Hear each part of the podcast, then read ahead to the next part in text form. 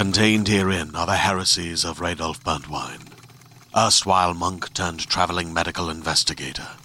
Join me as I uncover the blasphemous truth of a plague ridden world that ours is not a loving God, and we are not its favored children.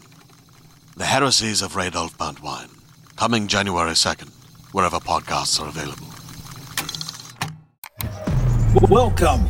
You've got Digital folklore. I'm Perry Carpenter, And I'm Mason Amadeus. and this is something about digital folklore, the podcast. Uh, this is the people who make The Digital Folklore Podcast. So we are here.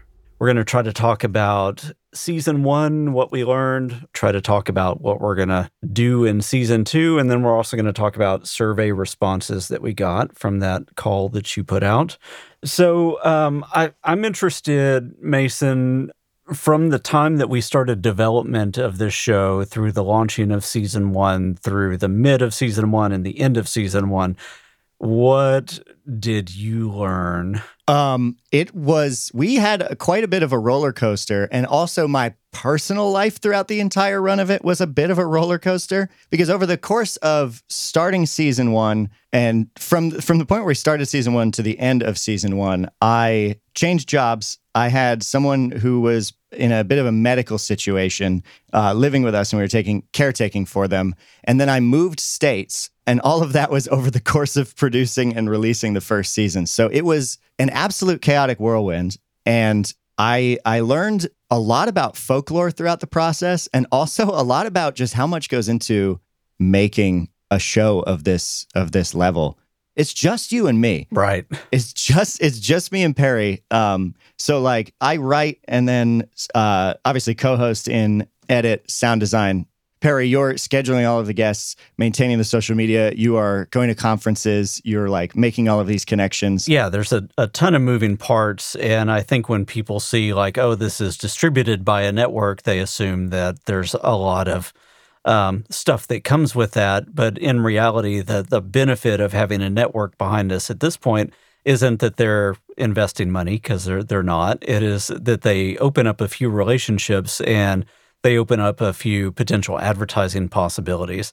But like you said, you and I are the ones doing 100% of the the lift of producing this. And uh, if I were to ask you for the story driven episodes, the ones with all the sound design and everything else, how many hours Oh. to put? And let- let's add the scheduling of the guests and everything else onto that. So it's it's usually Yeah, I mean, editing down one of those interviews, I think I think a good one that runs pretty smoothly and like the audio quality we got was really good. Like say the person had a had a good microphone. Like like Paul Prater, being a guy at a stage shows, had like a decent microphone. So I didn't have to do a ton of restoration work and he was very used to public speaking. So like that probably 20 hours to cut down his interview. That was about an hour long. um maybe I'm maybe I'm a little too picky or a little bit too slow, but each interview, I feel like that's the bit that takes the most time is is trimming down these very long interviews to try and make sure that we're getting a salient point, but that's not too long. And I don't, want, I really don't want to misrepresent what these people say because they know their stuff far more than than than we do. yeah. And then the sound design itself is a bit of an adventure in time as well. I should really track it because I bet you an episode of Digital Folklore probably creeps up on the 100 hour mark. Yeah, I, I would believe that. Uh, that's that's what I would think. The show I was producing before at sort of a high level of sound design is five minutes at a time. And this show is an hour. And I didn't realize that the curve of investment of time and energy would be exponential rather than linear. The other thing that people may not realize, and I know you said that you always try to represent what people did actually say and what they, I, I think more than more than anything, what what their intentional meaning was, and that we're not making somebody sound stupid or or like their comment is is fully out of context. But there were a couple times when you manufactured words uh, from people's speech, or I'm thinking specifically about the Carter Hall interviews Yeah. where we're exchanging business cards, and we never actually had that part of a conversation. Yeah, so we didn't have season one written before we recorded the interviews. In fact, we recorded most of the interviews before we really knew exactly how we were going to structure everything. That's when it gets tricky. So, yeah, that whole Carter Hall interaction was manufactured out of like, I think the call dropped for a second. And also, there was just some chatter like between us all at the end. So I, I chopped up that and then you cut lines and then I made them match. It worked out okay. It's a little bit stilted. When we talk about season two, one of the things that I'm doing right now is plotting all of the narrative stuff out so that when we interview these people, we can at least get some lines that we'll be able to use to transition them into and out of. So I would say the biggest lesson learned for me was like, I really need to break this down and try and stay really organized. And also just a lot of small lessons. Like we can make things a little bit shorter, a little bit tighter. What was big for you? Outside of all the the great conversations we had and networking that we were able to do, uh, the biggest thing that I realized, I think, is that doing a podcast at this scale is more of a marathon than a sprint, but it's a marathon that also has lots of very intensive sprints within it. so you're you're fully exhausted all the time um, while you're doing it you know, at the same time, be, because we're in this every two week production schedule, there is the PR, marketing, social media, scheduling, all of that stuff that comes into it. And then it's just following up with emails and everything uh, else. I mean, there's tons and tons of quote unquote business stuff that has to go into this just to get this podcast off the ground to the point where when you are investing hundreds of hours and stuff, you know that it's getting to at least a base level of listenership that can potentially appreciate the, the fact that you're putting hundreds of hours in. Yeah, all the admin and business side of it is overwhelming. Yeah. I can't say I can't express how thankful I am for you tanking so much of that because that's the kind of stuff that I don't I uh it just makes my brain hurt. I have a hard time. I mean, the the other thing that I've seen, and and we hear people talk about it all the time, is just that you know in the business of podcasting, getting the right level of exposure is really really difficult, Mhm. and so the big pushes that we've had, where we've had a doubled listenership from an episode to another episode, have been because we put marketing behind those. And it really is it's marketing and PR that got us featured in Apple Podcasts and got a lot of the chart placements. Um, and that's great, but we still never hit that tipping point where word of mouth has taken over. Goal for season two get it to where we have to spend less money on marketing and word of mouth takes over. yeah. So let's let's transition a little bit and talk about the uh, post season one survey that we put out. First of all, thank you to everybody that filled out the survey. Uh, I will say, with the number of respondents that we have, this is typical of a show four to five times our size from the people that I've asked about that. So it's really good to see. We asked people, how much of the season have you listened to? Over 87% of people said that they've listened to all 10 episodes of season one, which is huge. And everybody else uh, listened to at least seven episodes. So super cool stuff there. Yeah. Uh, any any thoughts there on your side, Mason? Yeah, I think that that first question was has listening to digital folklore changed what you think folklore is? Um I wanted to figure out with the answer to that how many people listening to our show were like academic folklorists versus people like you and me on the same journey of like, oh yeah, folklore, you know, like creepy old stories, and then realize, oh, it's a whole lot more than that.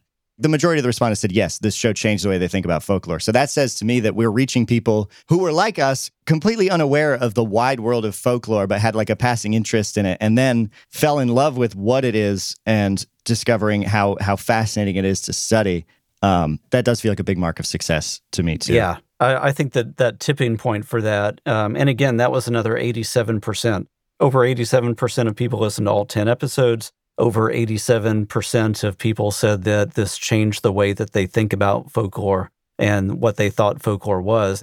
When it gets to this uh, other question about what was the most memorable thing that people learned, some fairly, and I don't mean this in a negative way, but fairly obvious things came up for people that are are new to folklore, things like ostension and monster theory, uh, things that we were really fascinated with and brought out more than once through this. What that says though is that our expressing interest in those ideas and exploring them really did stick and really did resonate with people. Yeah. Like using the word obviously, it's funny because I, I feel like when we did that episode, it wouldn't have been obvious, but now we've we've talked so much about it and explored it so much. We're like, yes, it, it just you saying that just now made me realize how much foundational knowledge I personally have built up around folklore over the, the course of, of doing the show and learning about it. I, I kind of feel like our goal with the show is to trick people into being interested in and learning about folklore, right? That is exactly the goal. Because you come into it thinking dark, spooky stories, you get a little bit of dark, spooky stories, and you're like, wait, this is actually really societally interesting and huge. societally interesting and huge and important and relevant, right? Because it does get into really the fundamentals of what makes or breaks a society. Yeah, no, it really does. And because it's just so much about the communication we do as humans. Hey, listeners, if you're like me and enjoy escaping to a real movie theater, then Regal Unlimited just makes sense. It's the all you can watch movie subscription pass that pays for itself in just two visits. You can see any standard 2D movie anytime with no blackout dates or restrictions. And your membership lets you get into premium format shows like IMAX and 4DX at a reduced cost. Plus, you'll save 10% on all non alcoholic concessions. Regal Unlimited. It's the all you can watch movie subscription pass that pays for itself in just two visits. So, if you're planning on seeing a couple movies this month, join Regal Unlimited. Now is the best time as summer's coming up. Sign up now in the Regal app or on the website at regmovies.com slash unlimited. And be sure to use the code folklore24 to get 10% off a three-month subscription. Shout out to Claritin for supporting this episode and providing us with samples. Hey, ya, Mason here, and I don't think I've mentioned it on the show before, but I have two cats, two big old boys named Chester and Cinders, and I love them both very much. But I didn't grow up with cats, and I've never suffered from general allergies like pollen, so it took me an embarrassingly long time to realize that I was allergic to them. No joke, when I started working from home, I would say things like, wow, I feel like I'm losing my voice every day, or isn't it weird, I can't breathe through my nose for some reason. Ultimately, it was my partner who said, that really sounds like allergies, and long story short, now I take a Claritin every day. Luckily, for those of us who live with the symptoms of allergies, we can live Claritin Clear with Claritin D. Designed for serious allergy sufferers, Claritin D has two powerful ingredients in just one pill that relieve your allergy symptoms and decongest your nose so you can breathe better. Ready to live life as if you don't have allergies? It's time to live Claritin Clear. Fast and powerful relief is just a quick trip away. Ask for Claritin D at your local pharmacy counter. You don't even need a prescription. Go to Claritin.com right now for a discount so you can live Claritin Clear. Use as directed. So, um, any other comments in that? What was the most memorable thing that stood out to you? One of the stories that we did that stuck out with me the most was the mini lights story from uh, Mark Muncy. And it was interesting to see that a lot of people mentioned that as well in the most memorable thing. Yeah, yeah, I think that that was chilling for a lot of people because it showed the really the ugly side of how folklore works. Yeah. And it's also, I think, a perfect micro encapsulation of exactly what this show can be at its best. Not only was the story that Mark told compelling and important uh, because it was talking about this legend being rooted in this horrible, horrible thing, it was also told very compellingly. Yeah. So we have this combination of Mark telling this story. The bookmark falls out that has the advertisement for the alligator farm. Um, when you combine a narrative with facts and information, it helps things really stick in your brain in a way. Narratives are sticky. That's a big thing we talk about too, obviously. Like, Yep. that's why folkloric misinformation is dangerous.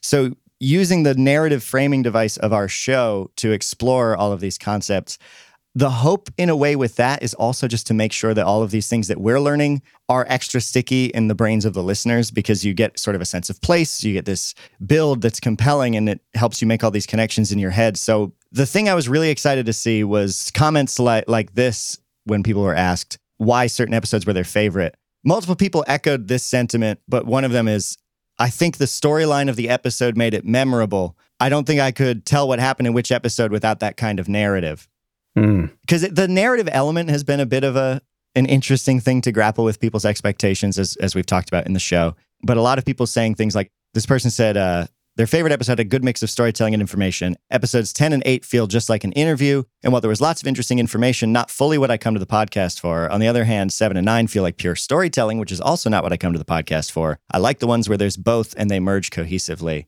Yeah, yeah, I think that's really good critical feedback as it shows us the expectations that we set up, right? Because uh, early on with the show, we were hearing a lot from people who listened to the show and they didn't really know what to expect, and so we were we were getting some people that are like, "That's not really why I'm here. I would rather just listen to an interview show, or I'd rather just listen to a fiction show." Now we've really set audience expectations and when we divert from that in a significant way and we go too hard one way or too hard the other uh, now we hear from people going no i'm actually here for the thing that you created. Yeah. And i want you to lean more into that which is really cool. The other really encouraging thing um, one of the survey questions was basically what kind of format do you like the most we did see far and above that the use of the narrative device within this that was so controversial at the very beginning is the favorite thing that people have. Yeah, and that is very cool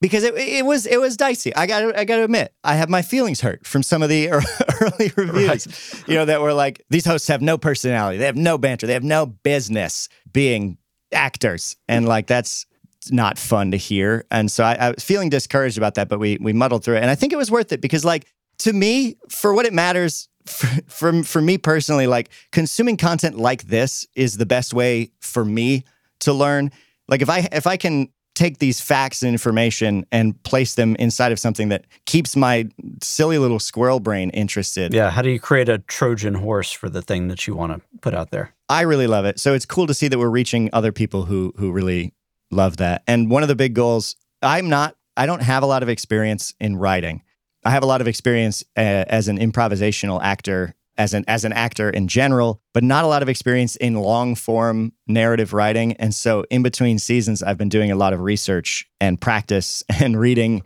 ways to become a better writer, trying to make the characters more compelling, make the narrative more cohesive. So hopefully in season two, you will see what I've been working on there. And maybe some of the people who are a little on the fence about it will be more excited. Yeah, and I I think you know when we when we look at it, people really like the fictional narrative. They really like it when we explore dark topics. You know, the the favorite episode by and far was episode seven. So the analog horror one, uh, followed closely by episode one, uh, which was very dark in nature, and then also episode three, the pawn shop one, was a favorite of a lot of people. And then people really like those little opening vignettes what was the one that had Brooke do the narration on the uh, the video game? Oh yeah, that was that was episode three. This, yeah, episode three. I think that hit really well for a lot of people. Yeah, that was like a little creepy pasta that I remembered reading ages ago, and then as we were planning that episode, that that, that story just popped back into my head, and so I was like, this would be a great little tone setter because it's melancholic.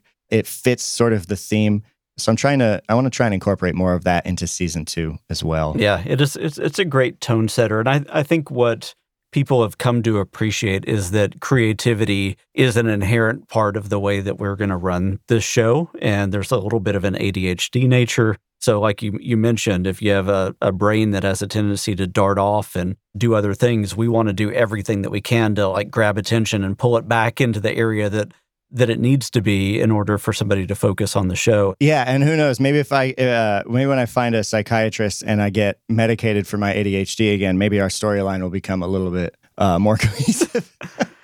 you never know. Um, all right, so we asked some people to describe the podcast in one sentence. I'll just highlight a couple. Here's a fun one because it shows the podcast lifestyle says it's light enough to listen to while cleaning, but too interesting to fall asleep to. Yes. And I always thought as a creator, I don't want somebody to fall asleep to my stuff. I want them to to stay awake and engaged. I understand the value of of, you know, a peaceful voice putting you to sleep, but um, but I'm glad that we are too interesting to fall asleep to. There's one that is written by someone who I must assume writes articles or something because they said Digital Folklore is a unique hybridization of audio drama, expert interviews, and educational deep dives, which provides playful humor, unnerving tension, and illuminating perspectives on the nature of belief in such unbelievable times. That's going on the website. Uh, all right, here's one you'll have to bleep. Um, Masterful Mind Factory. That's very good. Um, this one I don't think was meant to be positive, but I, I kind of like it. Uh, it says it's like if American Hysteria and Welcome to Night Vale had a baby that wanted to be an interview podcast. That's actually true, though. Yeah, I think that's really good. Um, yeah, I think uh, I followed that one through, and I believe that uh, that person had a few other interesting remarks. Right? Yeah, Yeah, I think that that was the the uh, the one about two white guys can start a podcast without knowing anything about what they're talking about. yeah, yeah. That was yeah. They said what? Is, what was your biggest takeaway from the show? And they said white dudes really will start entire podcasts without having a basic grasp of the fundamentals of any part of their primary topic. And like amazing roast, incredibly funny. V- yes, I, I I I really agree with where this person is coming from. Um, I think perhaps we misrepresented ourselves in some of the interviews we did elsewhere when we say like neither of us knew anything about folklore when we decided to start this podcast. I think that is what that is a direct response to. Probably is, yeah. They, they they maybe not have known all the other research and reaching out to people and trying to get some low level mastery of the subject before we went forward. Like I did go take a class at Harvard on folklore and uh, did a number of other bits of research around it. So it's we didn't come in totally cold. Yeah, but the whitest thing you could possibly do is go to college about it, you know? Tr- that is true. That's a very white entitled thing to do. It's like I shall go to Harvard and learn a little bit about folklore so that I can now put that in my podcast. Yeah, and I mean, like, which is why it's like It's so true, though. inc- uh, very good commentary. Like, honestly, I, d- I don't disagree with you. The white dude audacity, but we're trying we're trying our best to make you know to be useful and helpful and good. And something we want to do too is amplify uh, other voices that are not white dudes. Exactly. Yeah. I mean, and that's a, a thing is we as we try to find voices, we do try to intentionally break out of our own bubbles a little bit, and so we are always trying to ask people who uh, who else we should be speaking to, so that we can find new voices, find new people, find new perspectives, and and get those reflected out there. But if anybody does have criticism, whether it's well intentioned or not, we would love to hear that. You can always reach out to us. Uh, we don't want to be so stuck into our own ways that we're not willing to listen to correction. Yeah, and well, cis white dudes are the last people who need grace given to them. Uh, we're not asking for that. We'll just we're just going to try and show you that we we can do better on that. You know, exactly. um, we'll try and challenge those assumptions as we move forward. All right, so uh, let's cover a couple more questions real quick, and then we'll get to some announcements on season two. Um, there is uh, another question here on anything else that people would like to tell us, and one of the the themes that came out of that that uh, I think we both talked about before we hit record was that there was numerous people that said that this is a show that they love to listen to in the car with their kids, which I think is super rewarding for me because when we were putting together our plan for the show, we had this little pyramid of intended audience. And one of those sets was parents that are looking for safe things to listen to as a family on vacations and in car rides. And we, we actually saw that reflected back out to us. Yeah. And I, I- there was someone, I'm trying to find the exact quote so I can read it verbatim, but they said something along the lines of like, I really liked the fact that there's a narrative to these episodes because my kids will pay attention and then I can also listen, you know? Exactly. Yeah, the kids aren't aren't distracting from the thing. They're actually brought into it, which is, you know, one of the one of the reasons that we have these weird little side things going on. We have characters like Digby that come into it is it it all makes it something that is very very approachable by somebody regardless of their age as long as they're willing to entertain things in a non-strictly interview format. There are tons of great folklore shows for people that only want an interview. Yeah. And there are tons of great fiction shows for people that only want fiction. There are very, very few shows that try to approach these kind of topics like we do. Also, I feel like not everybody knows that there are audio dramas that they might like, whereas like that's sort of my realm of the podcasting that, that, that I like to consume the most. So if you are listening, you're like, man, I should just listen to some regular audio fiction. Like the people we have on as voice actors largely are people who are also in fiction podcasts. So you can go to the credits of the episode, find those people and find some great fictional shows. And also the people we interview are often interviewed on other podcasts or have a podcast of their own. Like we're going to be talking a lot with Mark, who runs the folklore podcast. Mark Norman. Mark Norman. Yeah. And then, you know, his show is great. If you want to listen to an interview show that dives deeper on these concepts, I would love for our show to be your gateway to other things in this realm, whether that is audio drama or interview shows about folklore. Exactly. Um, any other comments in this uh, this last responses section that really stuck out to you? There is one person who said kind of what I was just talking about was uh, I've learned so much about folklore as a discipline from you and your incredible guests. I've gone on to dig deeper into a lot of their work. Please keep the episodes coming. Very cool. That's probably the most rewarding thing from that. Also, there are, sorry, there is one comment from anything else you'd like to tell us that I absolutely have to bring up. It was a respondent on June 19th, 9:40 a.m. my time, uh, and they wrote in and said, "I love rats a lot," and that I think there's wisdom in that.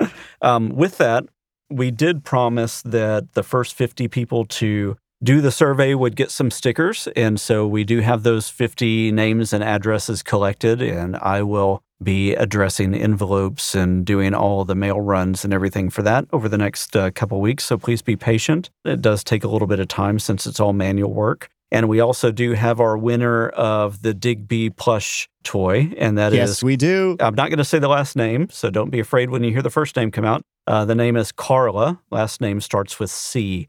So, Carla, you will have a Digby plushie headed your way very soon as well. So, thank you for your responses there. Yes, the Digby plushies are so great. I have one. Perry has one. It's got a cute little shirt. It's great. They're they're not for sale on the website. We are going to start an underground Digby plushie economy. Yeah, we're gonna sort of. So it's kind of like crypto, but fluffy and fizzy. It's like the opposite of crypto. It's a Digby NFT that's not an NFT. It's in real life. It's a it's a nominally fuzzy toy is what is what NFT stands for, and it's backed by Rackcoin. I think you've you've Um, you've improvised yourself into a corner. yeah, Um, I, I have.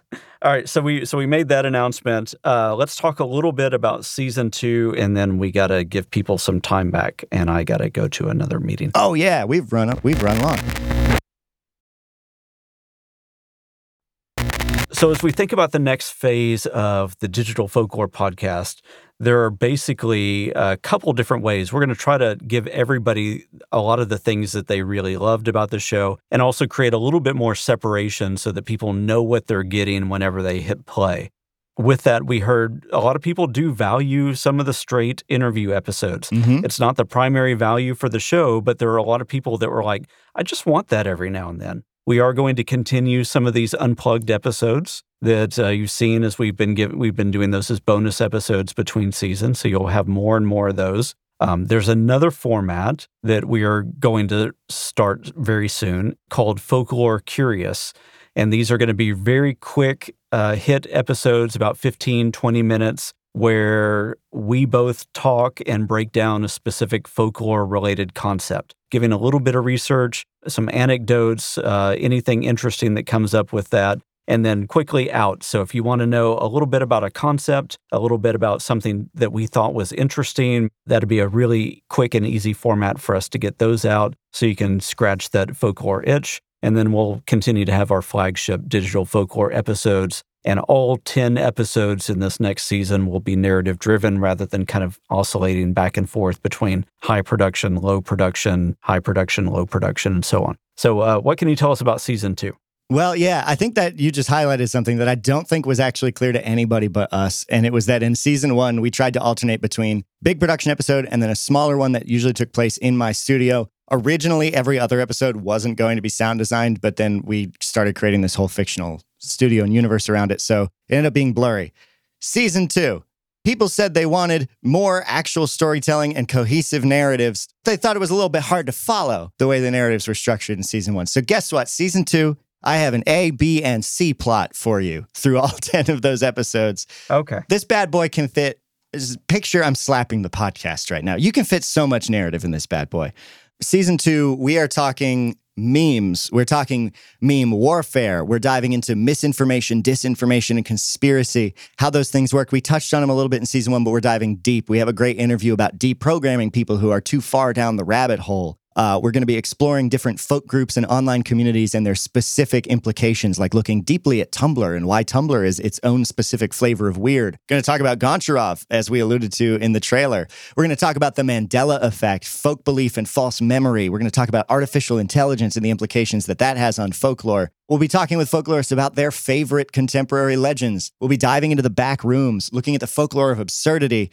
Creepy clowns are going to be involved all of this is wrapped up inside of a very exciting narrative that I'm very, very pumped to share with you because it's tropey, it's silly, it's fun, and there's a lot of arcs. And I think you'll be happy with all of the character development and, and other stuff that goes into that. We have a lot of cool interviews lined up because at the ISCLR, Perry, you talked to a lot of people. Yeah, yeah. There's so many things that were at that conference that are on point for themes that we're going to be diving into in season two. So it was extremely fortuitous that I was there and uh, a lot of fun people that we still have to reach out to.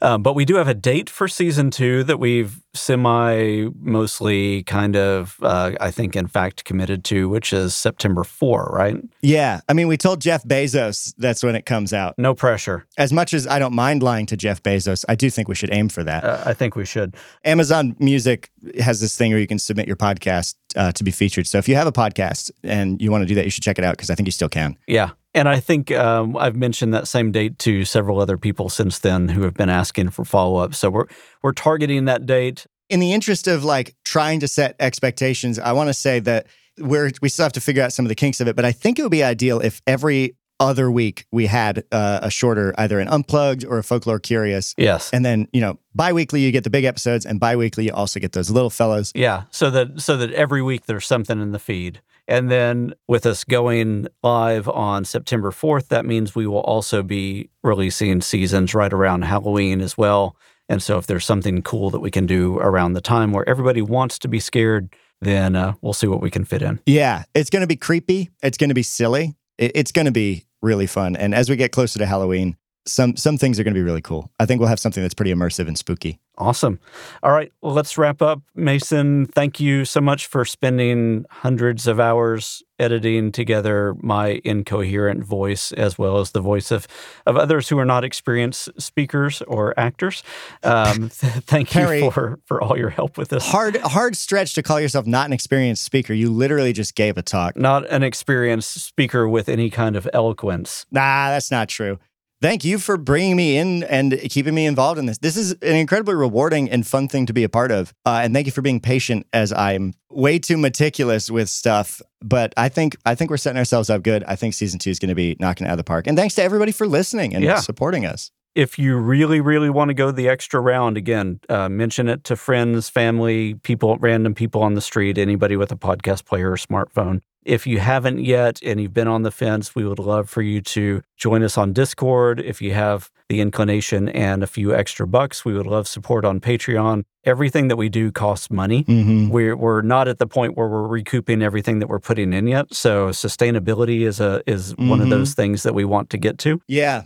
Also, if you are a podcaster or a voice actor and you have an interest in cutting some lines, there are a lot of little ancillary characters in this second season that Yeah. have some one off lines, and I'd love to put your voice in and then throw a credit in the show notes. Like, that'd be really fun. Yeah, or or if you work for a big company, a brand, and you're looking to sponsor a show, you work for an educational organization and you want a shout out, you know, we'll we'll always shout out folklore education programs for free. And if you're a company that has deep pockets and you want to support a couple crazy folks doing a podcast, we would be happy to talk to you about that and uh, Yeah. see what we can do to help each other. And and lastly, if you just inherited a bunch of money out of the blue and you're kind of on a manic bender and hyper fixating on this podcast and you want to just donate most of that inheritance to it, that's also something that you can do. Cool. Send us an email. We also have a a thousand dollar a month Patreon level that, that you can subscribe to. I forgot about And that. And I'm not lying about that. It, it is limited to one subscriber. You get a voice part on the show for an episode.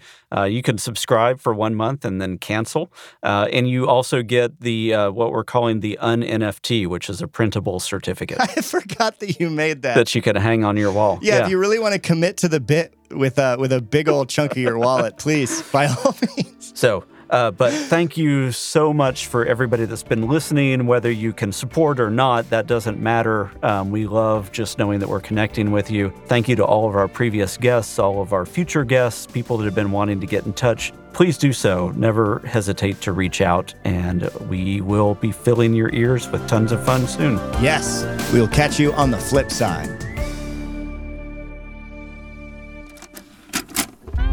Coming soon to RSS. I'm telling you, we are in the wrong timeline. None of this is right. This this isn't real. I'm gonna quickly describe what the Mandela effect is. Kazam is a real movie, Shazam is not, but a lot of people do remember seeing a movie with Sinbad, but it doesn't exist. We are all occupying slightly different universes. Pack your bags and jump in the Volkswagen. The crew of Digital Folklore returns for a new season. I just Googled it. How? With my brain? I'm sorry. What? What? All of it. It's all AI generated. That's spooky. Yeah, AI is kind of spooky in general. AI really is divining the syntax of our folk belief in a lot of ways that we may be wholly unconscious of. New insights, new interviews, new topics. Like it's the name because it's like the fake grass that's in a football stadium, AstroTurf. W- wait, hold on. That grass is fake? Always has been. No, it hasn't. Misinformation and disinformation are a little bit too close. One of them is just information that is wrong, and the other one is information that is deliberately wrong. From misinformation to the cultural significance of memes and beyond. Two words meme warfare. Meme warfare? Meme warfare. Where did you get that? Dive into the nuance of specific online platforms. Gontrov is a movie by Martin Scorsese. It's the greatest mob movie ever made, and it doesn't exist. It's haunted by the specter of memory of a different time. And follow along as a new legend emerges. What the? Mark lives here? That's what the GPS says. No, no, there's no way. I think I would have noticed a straight up wizard tower behind the Kroger. That is what I've been saying. Memory can't be trusted. Digital Folklore, Season 2. Man, have I got a story for you. Coming soon to RSS and podcast players worldwide. What'd you think? Pretty good, little guy. I mean, it's a bit cheesy, but yeah. Cheesy? Coming from you? What? From you? Okay, hey, Digby. Oh, I'd like to see you try to make a good trailer in Windows Movie Maker. Oh, I mean, seriously, man. Hey there, this is Justin Bartha. I made a funny new podcast, King of the Egg Cream. It has the greatest cast in the history of podcasts with actors like Lewis Black. I'm torn by my feelings for two women. Bobby Cannavale. You can eat it, or if someone hits you, you can put it on your cut. Melanie Lynskey. I wonder what these marvelous things are that look just like boiled chicken feet. Jason Ritter. I can break things and pick locks and kill people. Michael Stuhlbarg. The whole point is to inspire people that they should make themselves better. Ari Graynor. No, don't whet its appetite. What are you, an idiot? Me, Justin Bartha. That's not just any egg cream, that's a Lemke's special. And all narrated by the hilarious Richard Kind. This is the story of Harry Dalowitz and how he rose from nothing to become New York's King of the Egg Cream. So if you like funny true stories, come listen to King of the Egg Cream, available wherever you get your podcasts.